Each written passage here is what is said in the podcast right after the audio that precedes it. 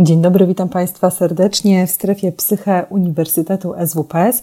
Dziś rozmawiać będziemy o spektrum autyzmu u dziewczynek i u kobiet, a moją gościnią będzie pani Renata Sikorska, doświadczona psycholożka i diagnostka całościowych zaburzeń rozwojowych, terapeutka poznawczo-behawioralna, certyfikowana terapeutka kognitywna, która związana jest zawodowo z siecią poradni zdrowia psychicznego Psychomedik, gdzie prowadzi diagnozę i terapię dzieci i młodzieży doświadczających wszelkiego rodzaju trudności psychicznych, w tym właśnie znajdujących się w spektrum autyzmu. Pani Renata udziela także wsparcia rodzicom doświadczającym trudności w wychowaniu i kryzysów rodzinnych, a jej szczególnie ważnym obszarem zainteresowań terapeutycznych i naukowych jest obraz kliniczny, terapia i trudności w diagnozie dziewcząt oraz kobiet w spektrum autyzmu. Szanowni Państwo, dziś będziemy rozmawiać trochę o tym, jakie są różnice pomiędzy spektrum autyzmu u dziewcząt i u kobiet, jak te różnice wychwycić, jak przebiega proces diagnostyczny i na co powinniśmy zwrócić uwagę wtedy, kiedy chcemy pomóc młodym dziewczętom, ale i kobietom doświadczającym spektrum autyzmu. Szanowni Państwo, ja nazywam się Joanna Flis, jestem psycholożką, psychoterapeutką i naukowczynią, autorką podcastu Madame Monday i serdecznie Państwa zapraszam na dzisiejsze spotkanie. Strefa Psyche Uniwersytetu SWPS. Psychologia bez cenzury. Więcej merytorycznej wiedzy psychologicznej znajdziesz na psycheswps.pl oraz w kanałach naszego projektu na YouTube i Spotify. Zapraszamy. Dzień dobry, witam serdecznie. Dzień dobry, witam Państwa bardzo serdecznie. Może zaczniemy od takiego pytania otwierającego. Jaka jest różnica między spektrum autyzmu u dziewcząt i u dorosłych kobiet? Czy w ogóle jakaś różnica istnieje? że ten temat tych różnic jest poruszany, myślę, tak dwutorowo. Znaczy, na pewno mówimy o takich pewnych czynnikach biologicznych i jest obszar badań, e, no myślę, że coraz szerzej zakrojonych, które skupiają się na czynnikach biologicznych, czyli na takiej identyfikacji, no, która byłaby dość ewidentna, prawda, czy te różnice fenotypowe są. Żadnych takich badań, które by wskazywały jednoznacznie na to, że te różnice są w poziomie, na poziomie biologicznym, nie ma. Choć e, no, jakby mówi się, że są pewne czynniki e, ochronne, że kobiety rzadziej zapadają na autyzm, trwają badania, jeżeli chodzi o e, kwestie genetyczne, chromosomalne, hormonów żeńskich. No ale tak jak powiedziałam, im więcej badań, tym e, tak naprawdę ta wiedza jest wciąż jeszcze taka nieugruntowana i, e, i myślę, że nie będę się na tym jakoś szczególnie teraz skupiać, dlatego że to, co jest bardzo istotne i tak e, klinicznie obserwowane coraz częściej i jakby ja najwięcej też mogę o tym powiedzieć, to e, taki m, przejawy E, behawioralne, czyli taka trochę odmienna ekspresja e, behawioralna e, tego, w jaki sposób dziewczęta i kobiety prezentują cechy autyzmu. Tak? Wydaje się to dość naturalne, że te różnice na poziomie E, fenotypowym muszą być, no bo przecież e, kobiety neurotypowe również e, różnią się swoim, swoim rozwojem, jakby całokształtem takiego odczesnego dzieciństwa, prawda? Kobiety wcześniej zaczynają mówić, często są bardziej podatne, czy są mniej podatne na stres, są bardziej wielozadaniowe, czyli w neurotypowości te różnice są i wydaje się, że w neuroróżnorodności to jest zupełnie naturalne, że też muszą być. Dodatkowo jakby no, te cechy odmienne odmienności, znaczy odmienności, no pewnych różnic fenotypowych, nie tylko dotyczą spektrum, czyli jakby pojawiają się również i w zaburzeniach aktywności i uwagi, i w jakby specyficznych trudnościach szkolnych, i w zaburzeniach mowy, i one właściwie w wielu e, obszarach są e, widoczne. Więc no, zasadnym jest y, sądzenie, że w całościowych zaburzeniach rozwojowych też tak jest. No poza tym y, kobiety jednak zupełnie inaczej postrzegają, może nie zupełnie, ale, ale pewnie są różnice, y, postrzegają świat niż mężczyźni i też jakby troszeczkę mhm. no, jest to charakterystyczne że e, ten obraz, kontekst społeczno-emocjonalny u kobiet funkcjonuje też troszeczkę inaczej.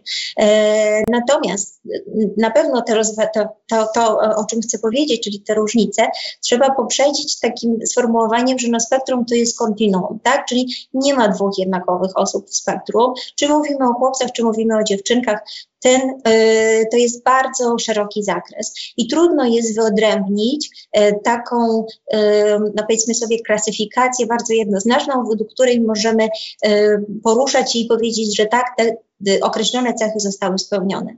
To, co muszę powiedzieć i co jest tytułem wstępu, po to, żebyśmy potem o tych różnicach mogli sobie bardziej też szczegółowo opowiedzieć, to to, że my wiemy już, e, no, jakby badania o tym mówią dosyć szeroko, mówi o tym też profesor Tenet, że w spektrum mamy pewne adaptacje. Tak jak my w neurotypowości mamy pewne adaptacje, w spektrum też te adaptacje występują. I one są bardzo charakterystyczne, jeżeli chodzi w ogóle o diagnostykę i, e, i dlatego o nich teraz, teraz wspomnę. Mhm.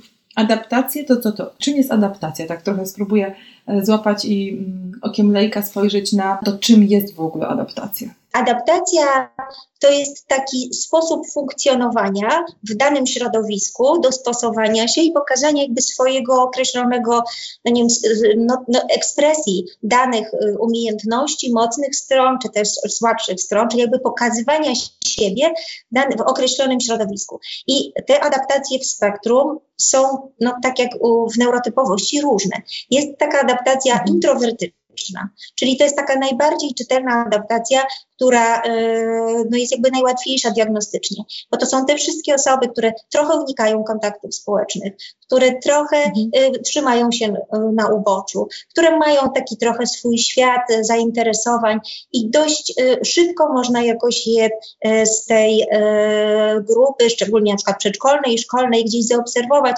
że być może rzeczywiście one gdzieś się próbują izolować, tak? Ale są też takie adaptacje, ekstrawertyczne. E, jedna z tych adaptacji jest taką e, adaptacją przekraczającą, czyli są to dzieci i bardzo często to dotyczy również dziewczynek, które dążą do relacji, które potrzebują relacji, które chcą w tych relacjach być, niemniej jednak nie dostrzegają tych takich subtelnych różnic, które na poziomie tych relacji się dzieją. Więc często są to takie dzieciaczki przekraczające, e, które mówią to, co myślą, które trochę zarządzają jakby partnerem interakcji. Czasem nadmiarowo wchodzą jakby w takie y, kontakty i nie wyczuwają tak, tego, że coś można w danej sytuacji, a czegoś nie można, coś wypada albo nie wypada. I w sumie, jeżeli mówimy o dziewczynkach, to one często dostają rolę takich, to znaczy tak na, na przykład nauczyciele je charakteryzują, jako takie dziewczynki liderki, takie dziewczynki, które e, potrafią zarządzić procesem, które są takie matki, dyrektorki, one przyjdą, rozstawią, powiedzą, co mają do powiedzenia. Ale jest też taka e, adaptacja, taka forma jakby funkcjonowania dziewczynek i ta jest najtrudniejsza i ta najbardziej jakby o, o tym kryterium e, diagnostycznym się wymyka. To są e, dziewczynki, które się kamuflują, czyli to jest taka ekstrawersja kamuflująca, czyli dążenie do relacji, potrzeba relacji, ale jednocześnie bardzo duży poziom przystosowania, e, naśladowania pewnych cech społecznych, najpierw obserwowania, a później jakby wchodzenie, jakby tak trochę zapożyczania cech społecznych po to, żeby się dostosować do tej grupy, tak, żeby nawiązać e, ten kontakt taki bardzo e, satysfakcjonujący. I ten rodzaj maskowania jest najmniej znaczy jest najtrudniejszy do wyłapania, bo te dziewczynki bardzo często, te kamuflujące się, mm, nie zdradzają e, trudności na etapie przedszkola i bardzo często do mniej więcej połowy szkoły podstawowej również nie zostają zauważone, choć odbywa się to dla nich bardzo, bardzo dużym kosztem. I teraz, bo to jakby mówiłam o tych adaptacjach, że one będą niesłychanie istotne przy różnicowaniu właśnie przy diagnozie, prawda? Bo często my diagności, ponieważ mamy wiedzę opartą na takim fenotypie typowo męskim, to diagności często no jakby trudno jest dostrzec, y, że jeżeli dziecko jest społeczne, ma koleżanki, wchodzi w grupę społeczną, potrafi się w tej grupie odnaleźć, to, że ono może mieć spektrum. To jest taki jeden z stereotypowych, e, powtarzających się kwestii, że no jest społeczna, ma koleżanki, ma przyjaciółki, to jakby to mm, niekoniecznie musi wskazywać na, na spektrum. No niemniej jednak tak rzeczywiście jest. I teraz już jakby przechodząc bezpośrednio do tych różnic, dziewczynki mają zdecydowanie większą właśnie motywację społeczną. No i to wynika jakby ewolucyjnie, tak? Czyli to już nawet nie jest kwestia neuroróżnorodności, tylko po prostu w ogóle kobiet. Więc one dążą do relacji, potrafią te relacje inicjować, potrafią w te relacje wchodzić. Oczywiście chcę podkreślić, że nie dotyczy to wszystkich kobiet, prawda? Bo to jest, tak jak powiedziałam, bardzo zależne od tego. Są również dziewczynki, które tego nie potrafią, ale mówimy o tej takiej grupie, która nam się wymyka bardzo często spod y, widełek diagnostycznych. Y, więc te adaptacje, o których wspomniałam, pokaz, pokazują nam to, że te dziewczynki na, na poziomie na przykład przedszkola, czy nawet funkcjonowania w klasach 1-3 bardzo często w tym kontekście społecznym się znajdują. One dążą do e, relacji społecznych, często mają koleżanki, jedną, dwie przyjaciółki, potrafią być bardzo zaangażowane w te przyjaźnie. I w tych przyjaźniach czasem są zarządzające, ale czasem też dążą do takich y, dziewczynek, które zarządzają procesem, a one się dostosowują, tak? Czyli jakby przejmują pewne mhm. cechy, wchodzą w te relacje, do, no jakby kopiują niemalże całe e, sekwencje po to, żeby w tej grupie zaistnieć, być zaakceptowaną i utrzymaną. Przyjaźni często bywają synchroniczne, znaczy dążą do takich relacji bardzo e, ścisłych, potrafią oddać całe siebie, jakby w tą, tą przyjaźń włożyć, w taki bardzo ja to zawsze określam w taki moralny sposób, czyli jeżeli ja uważam, że jesteś moją przyjaciółką, to zrobię dla ciebie wszystko, ale tego samego oczekuję od ciebie. Czyli oczekują dużej takiej lojalności w tej przyjaźni i często trudno im jest zrozumieć, że ta ich przyjaciółka na przykład potrzebuje też mieć relacji z innymi osobami. I nie zawsze tą lojalność taką stuprocentową jest w stanie yy, no jakby dać. No ale te relacje są, co też właśnie bywa często diagnostycznie mylone. Yy, potrafią przede wszystkim dziewczynki mają dużo lepszą taką umiejętność rozpoznawania twarzy. Tego, co się na tych twarzach dzieje, tak, u partnera interakcji. Potrafią bardzo wnikliwie obserwować i to się też bardzo e, często już zaczyna na etapie przedszkola, taka wnikliwa obserwacja partnera interakcji. Często rodzice zgłaszają takie sytuacje, że dziecko przychodzi do przedszkola, na początku są problemy adaptacyjne, ale po jakimś czasie one się wyciszają, wszystko jest w porządku i nagle dziewczynka zaczyna być takim cudownym, grzecznym dzieckiem, które y, ze wszystkich wszystkiego, do wszystkiego się dostosowuje, słucha poleceń, e, potrafi, e, znaczy przeprasza, tak? Bardzo często przeprasza za wszystko i czasem nadmiarowo. Czyli w mhm. ogóle nie, nie przejawia takich cech, które na przykład pojawiają się u chłopców. Tak? Chłopców jest dużo szybciej można zróżnicować, bo oni też jakby bardziej e, ekspresyjnie pokazują te swoje objawy i trochę w in, w, i, inaczej one się pojawiają jakby w ich zachowaniach. Natomiast te dziewczynki właśnie takie ciche, grzeczne albo nawet takie zarządzające trochę procesem, wciąż społecznie są akceptowane. Więc y, one też bardzo obserwują i są w stanie jakby zidentyfikować, co się dzieje na, na, twarzy partnera interakcji. Szybko się uczą tego, co oznaczają pewne gesty, co oznacza mimika. E, same też się świetnie potrafią tym posługiwać. I to jest jakby następna cecha, która mówi o tym, coś, która nam się wymyka trochę właśnie z tych widełek diagnostycznych, że dziewczynki posługują się komunikacją niewerbalną.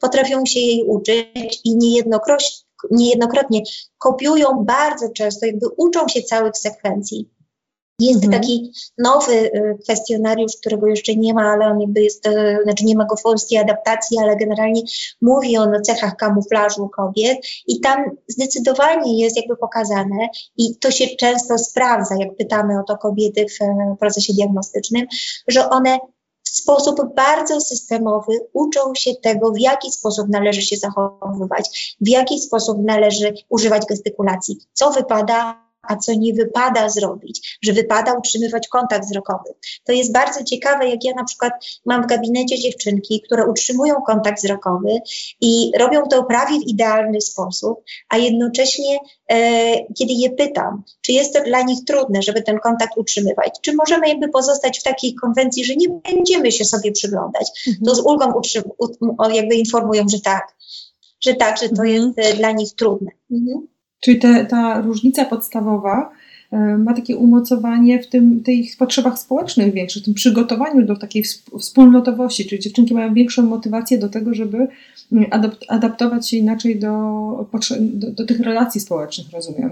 Bo to wszystko jakby wynika z tego, że one wkładają więcej wysiłku świadomego bądź nieświadomego ku temu, aby być w tej grupie społecznej, żeby nie być wykluczoną Zdecydowanie tak. No i to jest jakby taki, y, tak dość oczywiste właśnie i ewolucyjnie i charakterystyczne również mhm. dla neurotypowości.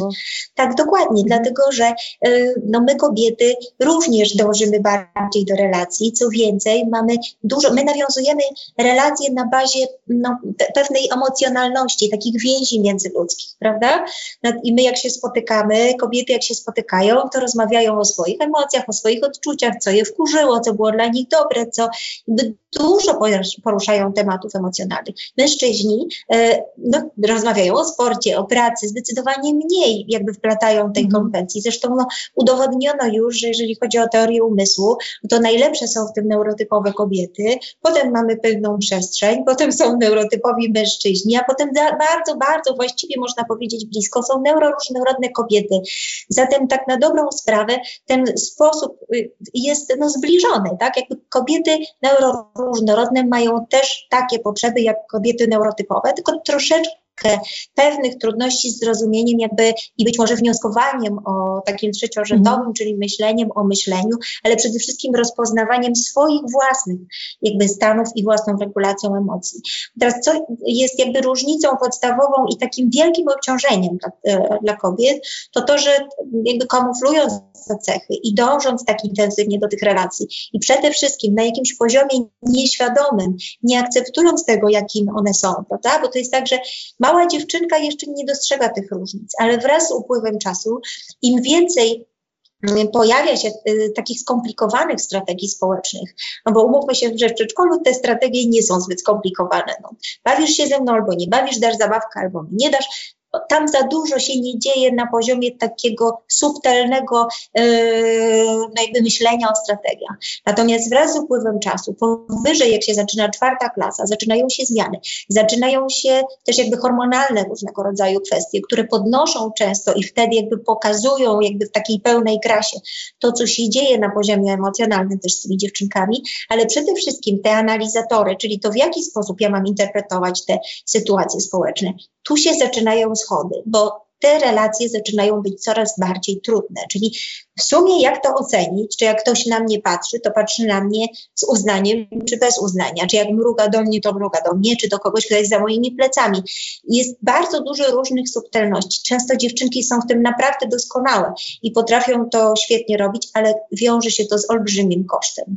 I teraz yy, ponieważ to jest wszystko na poziomie intelektualnym, czyli jakby mniej intuicyjnie, a jednocześnie cały czas olbrzymia praca analizatorów, to, y, to jest bardzo duży koszt, y, taki obciążający, męczący. I teraz to, co rodzice często mówią, na przykład na etapie przedszkola to się dzieje, to to, że Odbieram dziecko z przedszkola, pani zachwycona, jakie to jest grzeczne, cudowne dziecko. W ogóle nie ma z nim żadnego problemu. Natomiast zamykam bramkę, otwieram samochód i mam przełącznik. Jakby dziecko mi się zmienia, wchodzi w ogóle w inną postać. I bardzo to jest częste u dziewczynek, że dochodzi do pewnej dekompensacji. Czyli no niestety mózg dąży do konsens, prawda? Dokładnie. I jakby bardzo y, jest to oczywiste, że jeżeli jesteśmy na stand-by'u, jeżeli się staramy cały czas dopasować do jakiejś sytuacji, jeżeli próbujemy pokazać, jak bardzo pasujemy w tym miejscu, to musimy się gdzieś zdekompensować. No i często te dziewczynki właśnie w domu mają tendencję do takiego ustawiania rodziców, czyli daj mi rękę, nie dawaj, tutaj mnie nie dotykaj, y, uderzyłeś mnie, chociaż rodzic tylko musnął przechodząc, prawda? Mhm. Krzyczą, płaczą, bądź zupełnie się izolują. Często te ich reakcje są nieadekwatne. I rodzice przychodzą często do gabinetów i mówią, co się dzieje, my nie potrafimy wychować naszego dziecka. Ono jest idealne w przestrzeni pozadomowej, tak? Nikt, wszyscy mówią, że wymyślamy, tak? No i niejednokrotnie rzeczywiście to są też dramaty rodziców, że mają bardzo duży wzrok jakby skupiony na sobie, co oni robią nie tak, że mają takie trudności, bo przecież dziecko na zewnątrz jest cudowne, tak? Jakby nie ma w mhm. ogóle tutaj problemu. No ale jednocześnie, jeżeli chodzi o Koszty dla dziewczynek to one są olbrzymie i właśnie prezentują się na etapie przedszkola już. Często to są somatyzacje, pojawiają się bóle brzucha, pojawiają się moczenia nocne, czyli na przykład dziecko, które już opanowało trening czystości i wszystko jest ok, nagle zaczyna mhm. w nocy się moczyć, tak? Pojawiają się tiki ruchowe, pojawiają się bóle głowy, duża niechęć jakby dochodzenia do przedszkola, albo taka totalna bierność już jakby w tym e, obszarze. Choć zdarzają się również dziewczynki, to są szczególnie te, które przyjmują te, te tę, tę rolę liderek, że one chętnie w tym przedszkolu przebywają do tego momentu, kiedy jeszcze udaje im się kontrolować tą całą sytuację. Natomiast na etapie szkoły no, tak jak już powiedziałam wcześniej, im mamy więcej tych y, problemów y, społecznych, tym trudniej jest y, jakby zachować, zakamuflować to wszystko, co jest y, istotne. I coraz częściej dochodzi do, do tego, że te dziewczynki mają szereg różnych współwystępujących trudności. Więc y, poprzez to, że no bardzo jakoś y, duży jest rodzaj napięcia, jakby osobiście uważam, że takie mam obserwacje jakby kliniczne, a pracuję no, w dużej mierze z dziewczynkami, ale w ogóle w spektrum, że poziom napięcia takiego nieredukowalnego jest jednym z większych problemów osób w spektrum. Czyli y, to, że tak na dobrą sprawę trudno jest to napięcie zredukować, szczególnie już na etapie szkoły podstawowej i wyżej. I często pacjenci mówią o tym, że jak byłem mały, to jeszcze potrafiłem to e, napięcie w jakiś sposób zredukować, czy jak byłam mała, ale e, ja już teraz tego nie potrafię wyłączyć, tak? Czyli cały czas mam taki bardzo duży poziom napięcia. I ten nieredukowalny poziom napięcia, no niestety prowadzi do dużych obciążeń, tak? Czyli no niestety organizm ma to do siebie, że nie jest niezniszczalny. Tak? Do pewnego momentu może różne rzeczy wytrzymać. Niestety tutaj wydzielanie określonych też neurotransmiterów w zakresie yy, takiego cało, całościowego napięcia i stresu prowadzi do tego, że są zaburzenia lękowe, że są e, stany depresyjne, że są częste samookaleczenia i od tych samookaleczeń się też bardzo często zaczyna takie w ogóle dostrzeganie tego, co się z dziewczynką dzieje. No, no oczywiście później wraz z wiekiem albo e, no jakby z nasileniem różnych trudności też podejmowane są no, też takie powiedzmy bardziej radykalne formy wyrażenia tego no, swojego napięcia i frustracji, ale też zaburzenia odżywiania. Bardzo duża mhm. grupa osób z zaburzeniami odżywiania, właśnie dziewczynek, tak? Jakby stwierdzono w badaniach, że 70% dziewczynek z zaburzeniami odżywiania to są dziewczynki, które mają całościowe zaburzenia rozwoju. Tak? Czyli jest ich bardzo dużo. Są dziewczynki z HADem, występującym obsesyjno-kompulsywne um, zaburzenia. Więc ten rozstrzał jest bardzo duży. No i im starsze jest dziecko, im starsze ta, e, im, im później ta diagnoza przychodzi, tym te obciążenia są no, większe. Wspierają swoje, swoje żniwa. Też tutaj internauci piszą, pytają, zadają takie pytania, w jaki sposób rozróżnić de depresję od spektrum dorosłej osoby, dorosłej kobiety, albo czy, czy to się łączy z wysoką wrażliwością. Myślę, że te pytania gdzieś trochę intuicyjnie też pokazują, że e, ze spektrum łączy się bardzo dużo konsekwencji, szczególnie wtedy, kiedy to spektrum nie jest rozpoznane i kiedy ktoś nie korzysta z terapii, nie potrafi zarządzać tymi swoimi adaptacjami, strategiami i napięciem, o którym Pani mówi. Jeżeli chodzi o, y, znaczy rozumiem, że mam się odnieść teraz jakby do, do pytań. wysokiej wrażliwości. Tak, tak, dokładnie. Ta wysoka wrażliwość, to znaczy to zależy, co przez to rozumiemy, bo ja rozumiem taką wrażliwość sensoryczną, czyli to, że nasz mózg przetwarza bodźce no, w określony sposób, tak? I nie zawsze daje właściwą odpowiedź adaptacyjną, czyli jest albo nadmiarowa, albo y, niedoborowa, nazwijmy to. I w spektrum te y, przeciążenia sensoryczne są, no można powiedzieć, nie lubię słowa zawsze, ale prawie zawsze, tak? Szczególnie nadwrażliwości y, słuchowe. W ogóle to takie interpretowanie, znaczy y, słyszenie dźwięków na innych częstotliwościach. Właściwie olbrzymia rzesza pacjentek e, moich, zresztą pacjentów również, mówi o tych nadwrażliwościach. Zresztą często w badaniach przetwarzania słuchowego wychodzi ten inny rodzaj e, przetwarzania, inne częstotliwości przetwarzania. Są nadwrażliwości słuchowe, dotykowe, bardzo częste. Więc jakby ta wrażliwość jest bardzo istotna i jednocześnie ona jest wielkim też obciążeniem. Dlatego, że jeżeli mamy nadwrażliwą słuchowo dziewczynkę, czy chłopca nawet, ale dziewczynkę, która cały czas przetwarza dźwięki bardziej, czyli nie izoluje dźwięków z tła, tak? Czyli ona nie potrafi wyodrębnić bodźca przewodniego, tylko jakby te dźwięki się nakładają. Y, jakby miałam pacjentki, które mówiły, że one słyszą, jak sąsiad trzy piętra wyżej otwiera butelkę, tak? Czyli jakby ta mhm słuchowość jest bardzo duża. To teraz na etapie szkoły, czy różnego rodzaju doświadczeń społecznych, to oprócz tych analizatorów społecznych, czyli tego dążenia do dopasowania się, mamy jeszcze całą rzeszę bodźców, które musimy przetworzyć, nasz mózg musi przetworzyć i jeszcze na dodatek trzymać się, żeby nie pokazać, że już jesteśmy zmęczeni, prawda? To jest mhm. mega obciążenie. I później te dziewczynki, które wracają ze szkoły, no w przedszkolu, no to bardziej się dekompensują w taki sposób jeszcze ekspresyjny, choć nie wszystkie, e, ale na etapie szkoły to jest praktycznie bardzo, bardzo często w większości nie mam siły. Jestem tak wyczerpana, że już nie mam siły na nic, tak? I rodzice, no ale no jak to? No to jeszcze gdzie lekcje, a gdzie jeszcze różnego rodzaju inne aktywności? One są wykończone. I jakby to zrozumienie tego, że naprawdę potrzebują czasu na to, żeby wypauzować y, no jakby swoje mhm. własne doznania, dać odpocząć jakby y, y, swojej głowie, do tego też wszystkiego potrzebna jest diagnoza, bo w momencie, kiedy mamy zdiagnozowane dziewczynki czy kobiety, one dopiero do tego wtedy dochodzą i mówią, hm, no faktycznie, rzeczywiście, jestem przeciążona, wiem, że muszę się wycofać wcześniej. Ale cała rzesza moich pacjentów mówi, nie no, ja dam radę, jeszcze, jeszcze dam radę, jeszcze wytrzymam trochę. A potem okazuje się, że już nie wytrzymam i jest y, zawieszenie. Często na przykład występują takie sytuacje, kiedy się dziewczynka zawiesza albo zaczyna, no tak by te znane, mówimy o meltdownach, tak, czyli jakby y, te, te przeciążenia sensoryczne. Więc y, temat sensoryki jest obecny w spektrum, jest jakby współwystępujący i, i można powiedzieć, no, absolutnie się z tym łączy, tak? Czy wybiórczości pokarmowe, czy nadwrażliwość na zapachy. U każdej osoby jest inaczej. I to też proszę pamiętać, że sensoryczność się zmienia. Czyli to nie jest tak, że jak mamy nadwrażliwość słuchową czy dotykową, to już zawsze ona będzie, bo układ nerwowy się zmienia i te y, zaburzenia sensoryczne też nam się zmieniają. To znaczy w sensie, że diagnoza integracji sensorycznej jest ważna rok, y, z tego co pamiętam. Czyli niewiele y, później jakby te zmiany mogą nastąpić ale rzeczywiście nieprawidłowości na poziomie rozróżniania i prawidłowej odpowiedzi adaptacyjnej mózgu na określone bodźce no, są bardzo istotne i występują w spektrum, to z całą pewnością.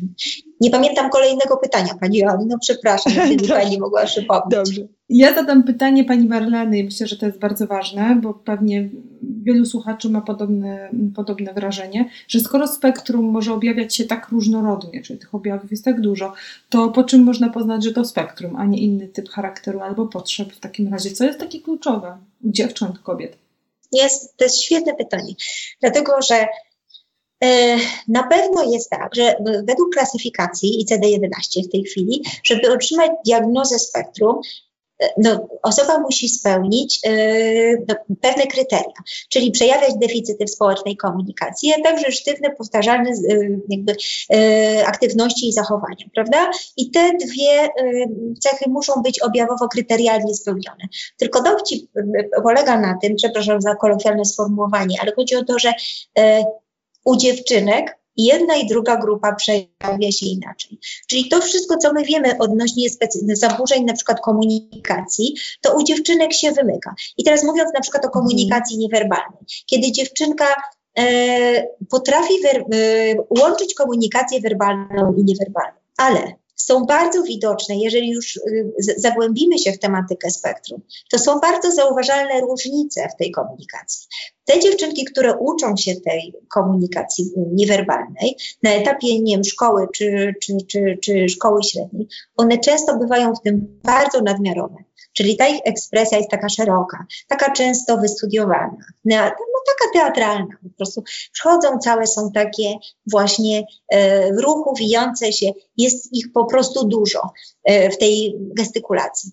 Następna grupa to są takie dziewczynki, które gestykulują, ale robią to tak sztywno.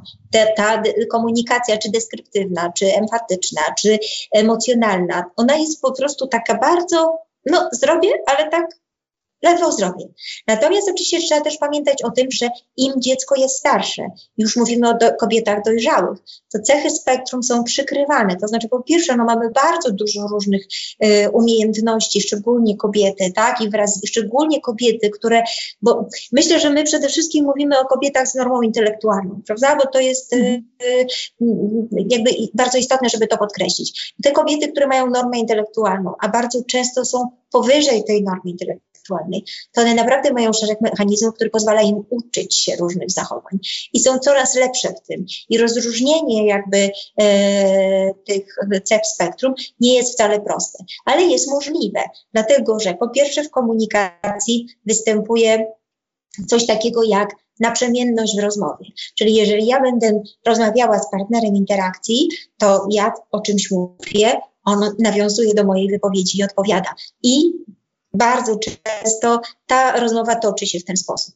U dużej grupy dziewczynek jest tak, że one po pierwsze nie nawiązują spontanicznie e, komunikacji, tylko czekają trochę, aż ta komunikacja trochę zacznie się dziać poza nimi.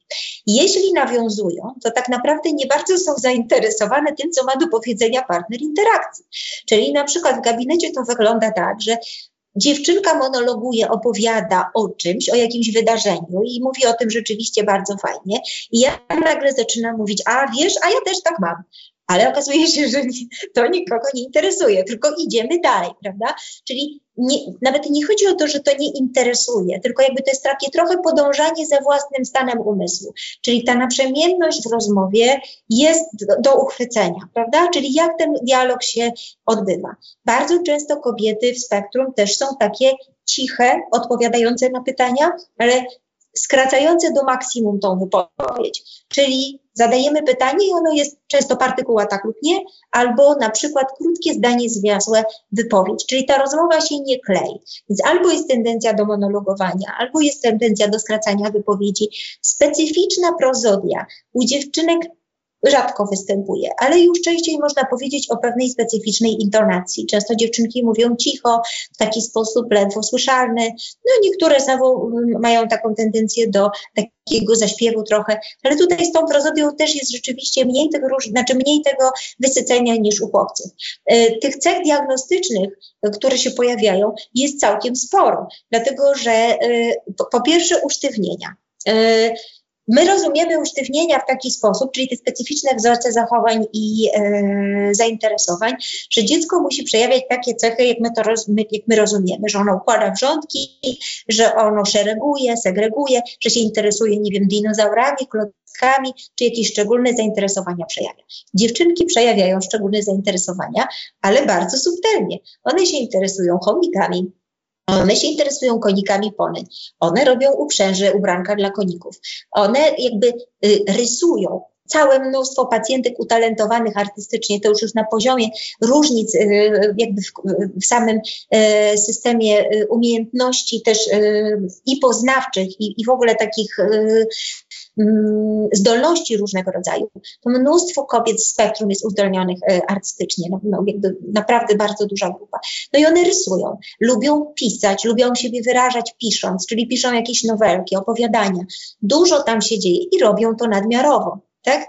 Więc jakby to, to, w jaki sposób, czym one się interesują, to jest jakby jedna rzecz, która różni trochę od chłopców, czyli te ich upodobania są bardzo zbliżone do upodobań dziewczynek neurotypowych. Nie ma tutaj wielkiej różnicy. Oczywiście zdarzają się też takie dziewczynki, które mają upodobania no, bardzo charakterystyczne, prawda? Czyli nie interesują się kosmosem czy fizyką kwantową, a mają 6 lat, prawda? No, oczywiście, że tak, ale jakby przyjmując te dziewczynki, które się wymykają spoza kryteriów diagnostycznych, to są to dziewczynki, które mają bardzo podobne e, zainteresowania, ale jednak przejawiają je w nadmiarze. Czyli jak czytam, to cały dzień czytam. Jak rysuję, to cały dzień rysuję albo większość tego dnia.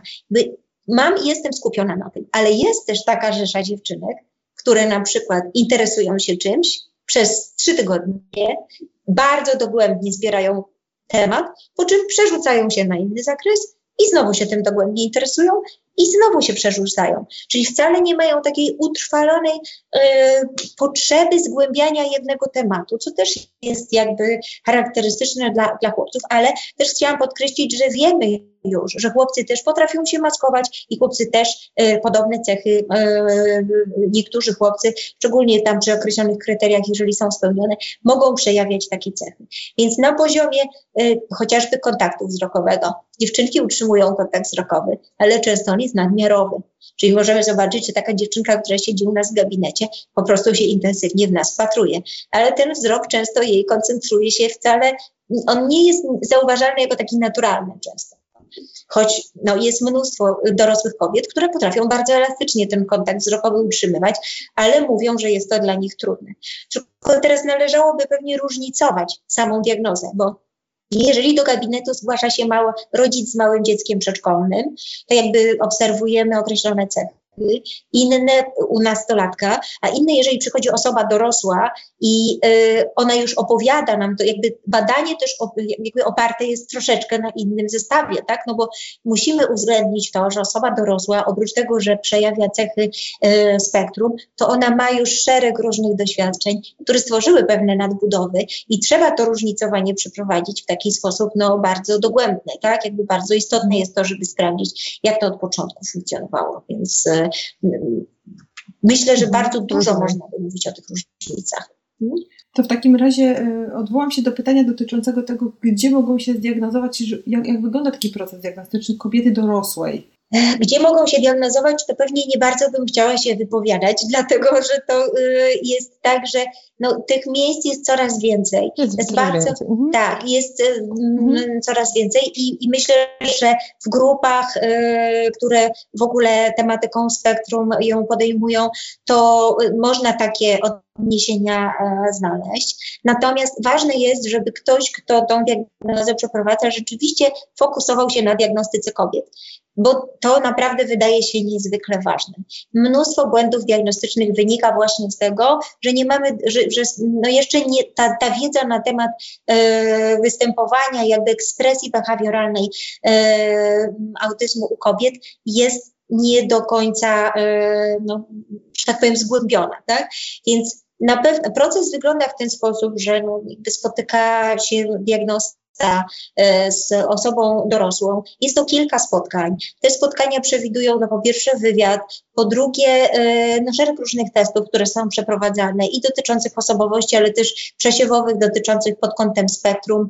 Mm, no jakby sprawdzamy różnego rodzaju funkcje, które się pojawiają, ale jednocześnie też staramy się dotrzeć i to znaczy dotrzeć przy zgodzie oczywiście osoby dorosłej do y, osób, które funkcjonują z tą osobą, czyli jeżeli jest możliwość rozmowy z rodzicem, to świetnie, z partnerem e, czy z jakąś bliską przyjaciółką, czyli jakby zerknięcia na tą perspektywę szerzej, tak? Czy to jest to, co e, mm, osoba dorosła widzi tylko u siebie, czy inni też to widzą podobnie, czy to występowało wcześniej. Oczywiście im starsza osoba, tym mniejsza też możliwość dotarcia do tego bardzo wczesnego rozwoju, ale staramy się do tego dotrzeć, no bo jak wiemy, całościowe zaburzenia wtedy możemy zróżnicować, jeżeli wiemy, że one występowały od wczesnego dzieciństwa. Więc musimy dotknąć tych obszarów i tam poszukać, czy rzeczywiście one się również znajdowały.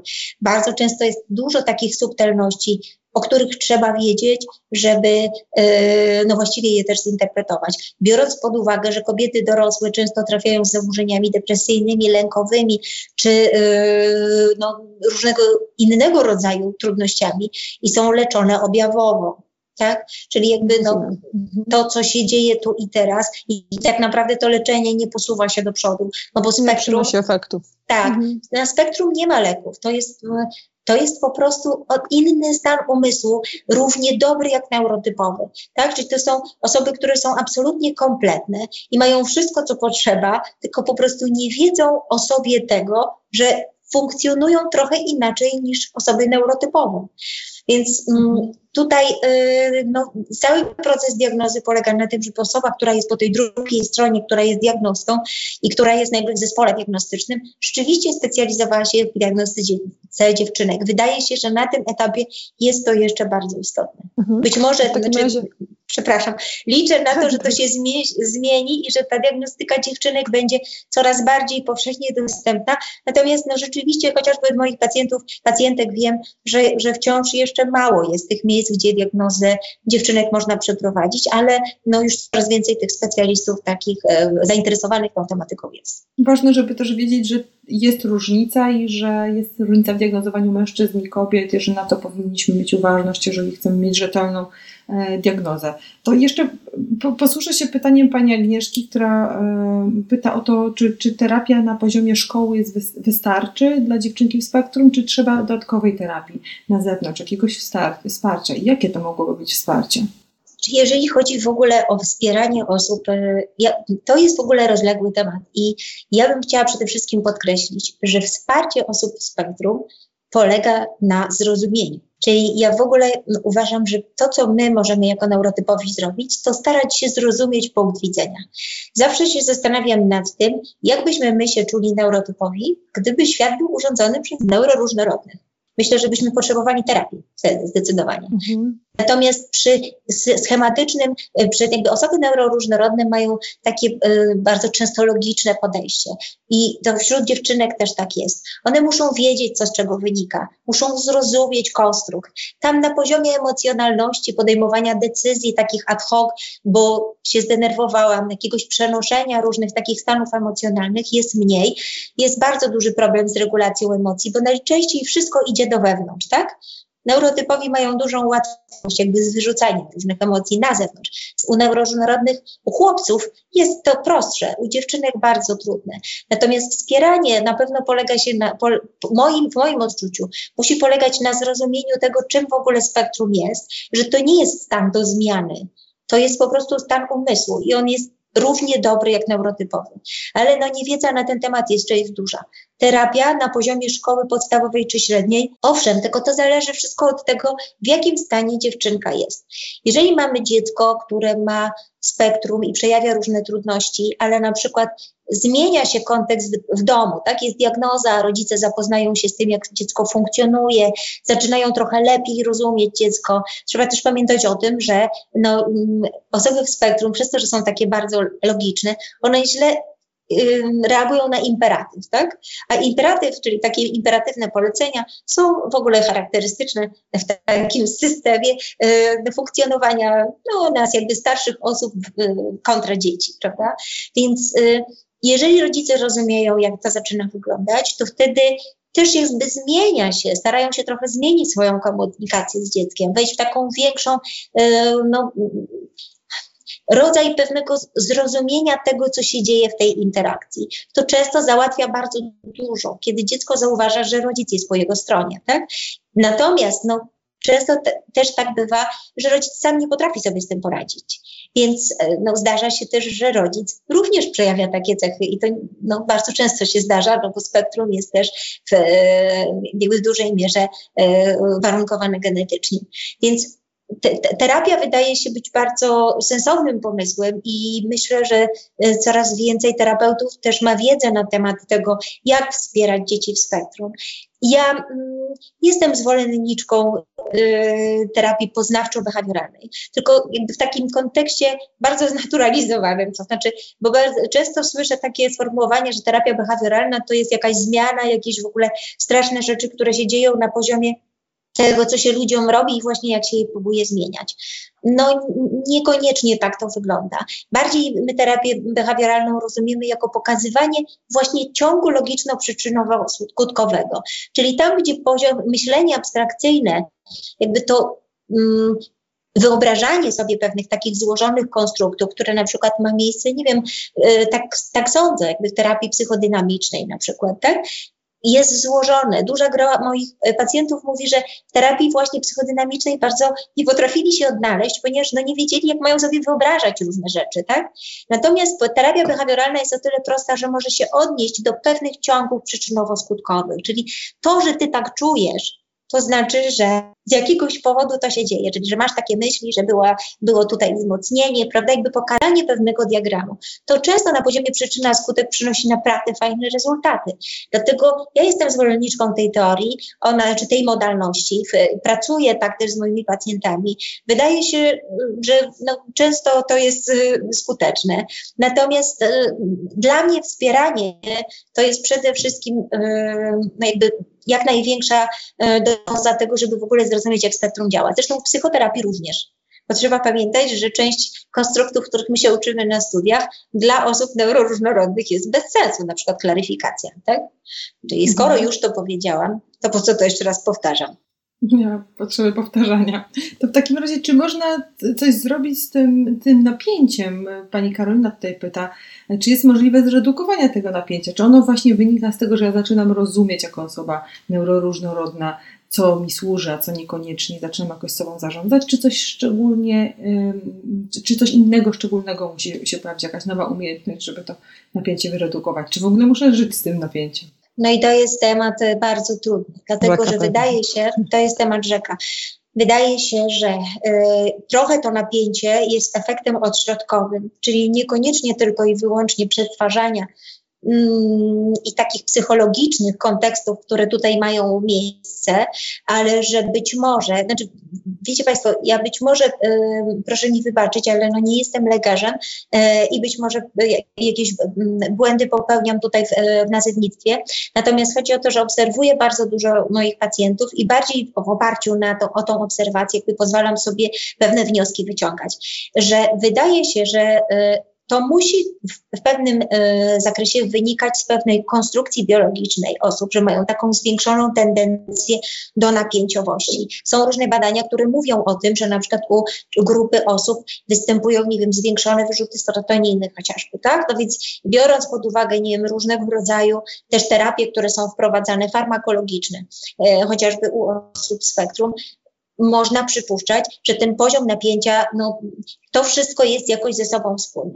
Oprócz tego, no oczywiście to, co się dzieje na poziomie psychologicznym, powoduje to napięcie. Więc redukcja napięcia na pewno, znowu na poziomie biologicznym, to jest wysiłek, tak? Czyli jeżeli mamy jakąś intensywną aktywność ruchową, no nie mówimy o sportach kontaktowych, bo tego osoby w spektrum raczej nie lubią, ale taki wysiłek, który pozwala nam trochę na zresetowanie jakby mózgu, czyli nie wiem, bieganie, wspinaczka, jakieś, e, to każdy dla siebie znajdzie na pewno coś, to jednak na poziomie samym biologicznym i wyrzutu pewnych substancji, które podczas aktywności fizycznej mają e, miejsce, wydaje się redukować to napięcie w znacznym stopniu. Zrozumienie tego w ogóle, jak ja mam, że tak mam, dlaczego w ogóle ja to czuję, tak? czyli co powoduje, że ja to czuję, dlatego, dlaczego ja myślę w pętli, bo przecież też e, asy mają taką tendencję do do ruminacji. U kobiet też to jest, prawda? Że jak się jakoś zaczynają wracać do różnych treści, które były, zapętlają się w tym myśleniu, więc jeżeli poznają ten mechanizm też e, psychologiczny, to wydaje się, że trochę łatwiej jest to napięcie redukować, tak? No bo jeżeli poznamy przyczynę, to nawet jeśli to się zupełnie nie zmieni, to na jakimś poziomie troszeczkę yy, zrobi się łagodniejsze. Natomiast jeżeli chodzi o, o, o redukcję yy, w taki sposób, yy, no ja jestem bardzo daleka od farmakologii, tak? I chyba nie ma takiej sensownej farmakologii, znaczy znowu przepraszam, jeżeli się dopuszczam do jakichś tutaj takich e, radykalnych ocen, ale e, nie znamy, nie wiemy jaka jest e, organizacja, architektura neuronalna osób neuroróżnorodnych. Naprawdę wciąż jeszcze nie wiemy jak to wszystko funkcjonuje u nich, czy jak, na, jak duże są te różnice.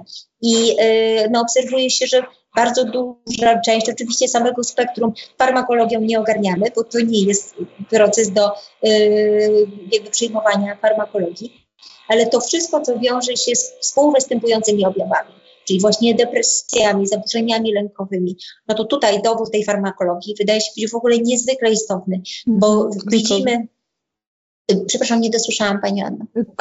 Kluczowe, Tak, tak, kluczowe, dlatego że jest całe mnóstwo, czy wydaje się, że my trochę jeszcze nie wiemy, jak to w ogóle wygląda. Jest cała rzesza leków, które no, są dedykowane, ale one nie sprawdzają się w taki sposób u wszystkich osób, e, którym są podawane. Czyli okazuje się, że na poziomie e, różnic e, między danymi osobami niektóre leki się sprawdzają, niektóre nie sprawdzają.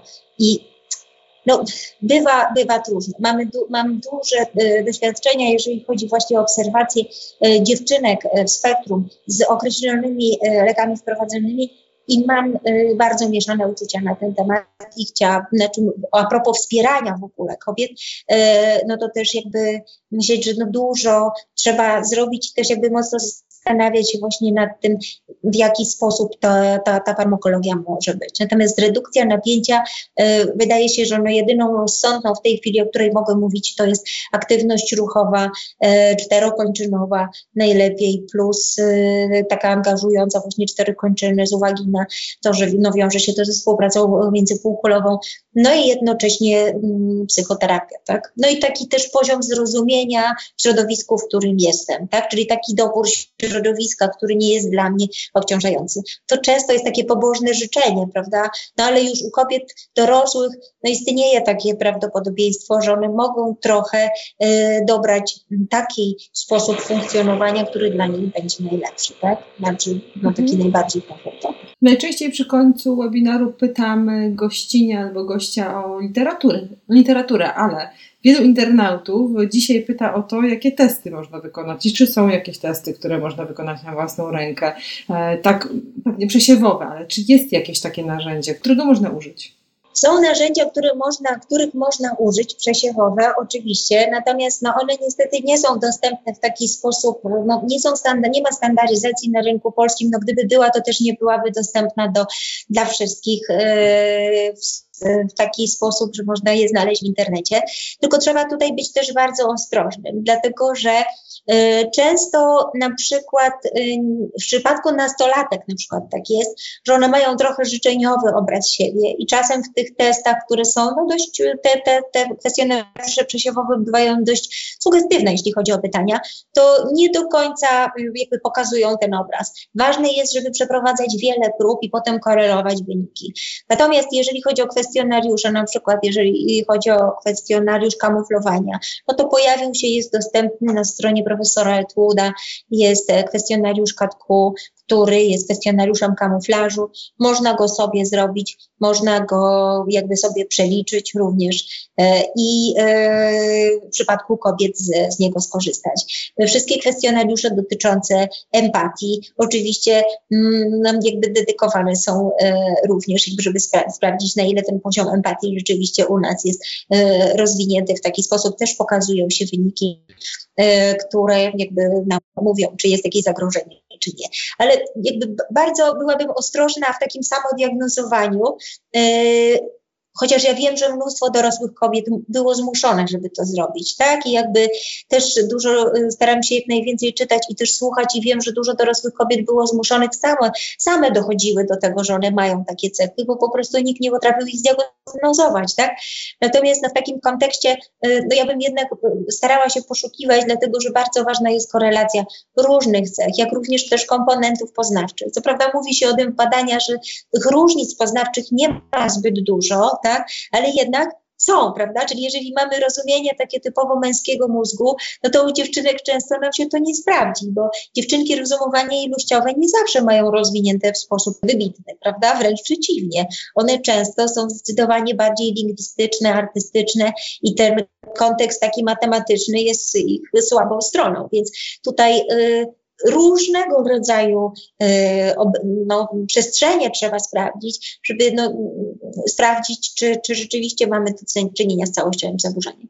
Natomiast te kwestionariusze e, są, e, są dostępne rzeczywiście i można się nimi posłużyć takim, powiedzmy sobie, przesiewie tak, tak zwanym. Tak? No to jest właśnie CATQ, to jest EQ, to są kwestionariusze takie jak, jest też taki kwestionariusz empatii Toronto, który pokazuje, to jest dla, osób dorosłych oczywiście. I można je wyszukać i, i rzeczywiście nim się posłużyć. No tak, to w razie literatura.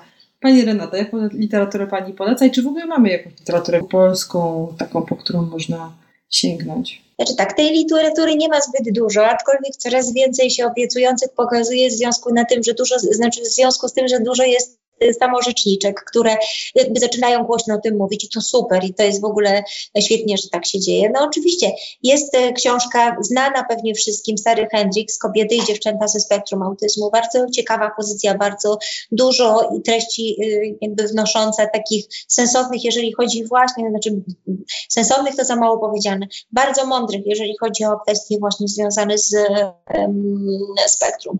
Nieśmiali, skryci społecznie niedostosowani, to też e, Cynthia Kim. E, Asperger's, tak, to jest e, Rudy Simon, która, e, no to już jest książka, która ma swój, e, już, już kilka lat funkcjonuje. Jest książka Ewy Furgał, Dziewczyna w spektrum. Jest e, Udawanie normalnej życie z zespołem Aspergera. To już książka, nie pamiętam w tej chwili, bardzo mi proszę wybaczyć, ale nazwiska, bo ja niestety nie mam pamięci do nazwisk i naprawdę bardzo się staram, żeby zapamiętać. Natomiast całe mnóstwo rzeczy istotnych można znaleźć w, w najnowszych badaniach, które pokazują się, w, jeżeli chodzi o, o spektrum i również jeżeli chodzi o fenotyp żeński na PubMedzie. Oczywiście często są to materiały płatne, ale no, takich nowości i tego, co dotyczy kobiet, no często y, no, tam najwięcej takich rzeczy do analizy można też znaleźć. Natomiast jest kapitalny kanał yy, pani Idy Tibiny, dziewcząt, znaczy kobiet, które stworzyły e, ten kanał właśnie dlatego, żeby dzielić się swoimi doświadczeniami. Świetny, naprawdę bardzo e, polecam, dużo rzeczy tam się znajduje. Jest to oczywiście seria wykładów pani profesor Pisuli, tak, która no, fantastycznie opowiada o kobietach i naprawdę z wielkim no, przyjemnością można tego słuchać i jest tam olbrzymia ilość wiedzy. Wszystkich anglojęzycznych, ale myślę, że coraz więcej jest takich osób, no, wykłady profesora Tonego Atwooda, które są na YouTubie, które na jego stronie są również zawieszone.